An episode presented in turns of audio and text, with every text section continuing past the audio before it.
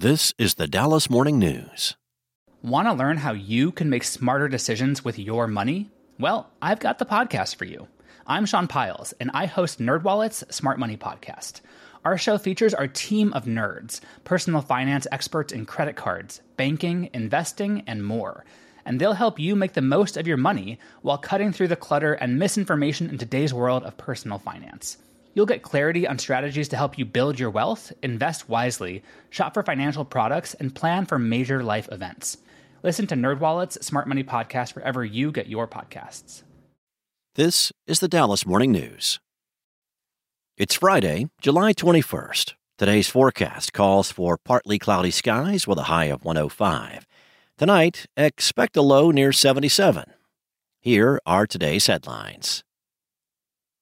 The 4th of July weekend shooting in Fort Worth's Como neighborhood that left three dead and wounded eight others, including a child, stemmed from an argument between an individual and a group of people who had prior issues, according to a newly released arrest warrant affidavit. Police arrested 20 year old Christopher Reddick Jr. and 19 year old Brandon Williams on July 7th, each on three murder charges in connection with the shooting. Gunfire erupted before midnight, July 3rd when police say several men fired at random into a crowd that gathered almost two hours after holiday activities concluded. 18 year old Gabriela Navarrete, 22 year old Cynthia Santos, and 18 year old Paul Willis were killed in the shooting. Police determined an argument ensued and a punch was thrown before the deadly gunfire started, according to the warrant. It's unclear who was punched and whether the individual and group of people had intended to meet up that night. In other news, Senator John Cornyn on Thursday defended Texas's use of buoys and razor wire at the border against criticism that the barriers are inhumane, a day after the Justice Department said it is reviewing the legality of the state's efforts to deter migrants. A trooper with the Texas Department of Public Safety sent an email this month saying troopers were told to push migrants back into the Rio Grande and were ordered to deny them water.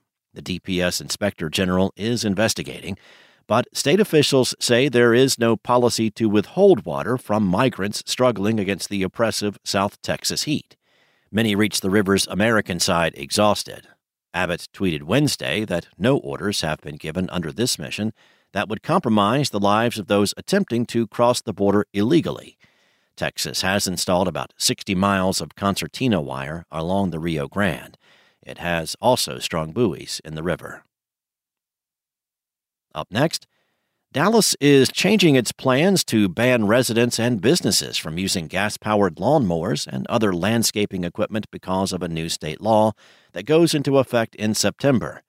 Senate Bill 1017, which was signed into law by Governor Greg Abbott in May, blocks a city, county, school district, and other authorities from limiting or banning the use, sale, or lease of an engine based on its fuel source. It was the legislature's apparent attempt to rein in regulations in Texas's largest Democrat led cities, like Dallas, that set stricter standards than state law.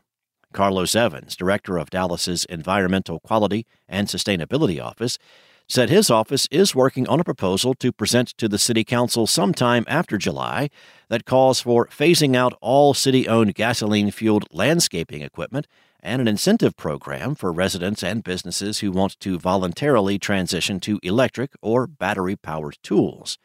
But a citywide ban won't be part of the recommendations to the Council. Council member Paula Blackmon said decreasing the use of gasoline fueled landscaping equipment is a way for Dallas to address air quality concerns. She said she would still like the city to figure out ways to push for cutting down on air pollution from gas powered tools, including a possible ban that would target emission levels rather than the energy source. And North Texas homeowners who decide it's time to sell their property can expect to gain an average of almost $108,000 from the sale. That's one of the largest such gains on record for Dallas Fort Worth, but down from last summer when area home prices peaked, according to a study by ATTOM Data Solutions. DFW's most recent gross home sales profit was slightly less than the U.S. average of $113,000 in the second quarter. In the most recent quarter, DFW sellers gained $107,933. Sales profit peaked last summer in DFW at about $127,000 on average, the researchers found. Since then, home prices in many markets have moderated.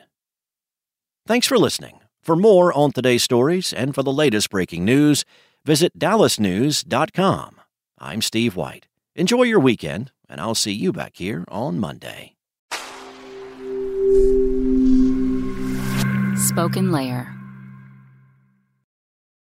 Want to learn how you can make smarter decisions with your money? Well, I've got the podcast for you. I'm Sean Pyles, and I host NerdWallet's Smart Money Podcast. Our show features our team of nerds, personal finance experts in credit cards, banking, investing, and more. And they'll help you make the most of your money while cutting through the clutter and misinformation in today's world of personal finance. You'll get clarity on strategies to help you build your wealth, invest wisely, shop for financial products, and plan for major life events. Listen to NerdWallet's Smart Money Podcast wherever you get your podcasts.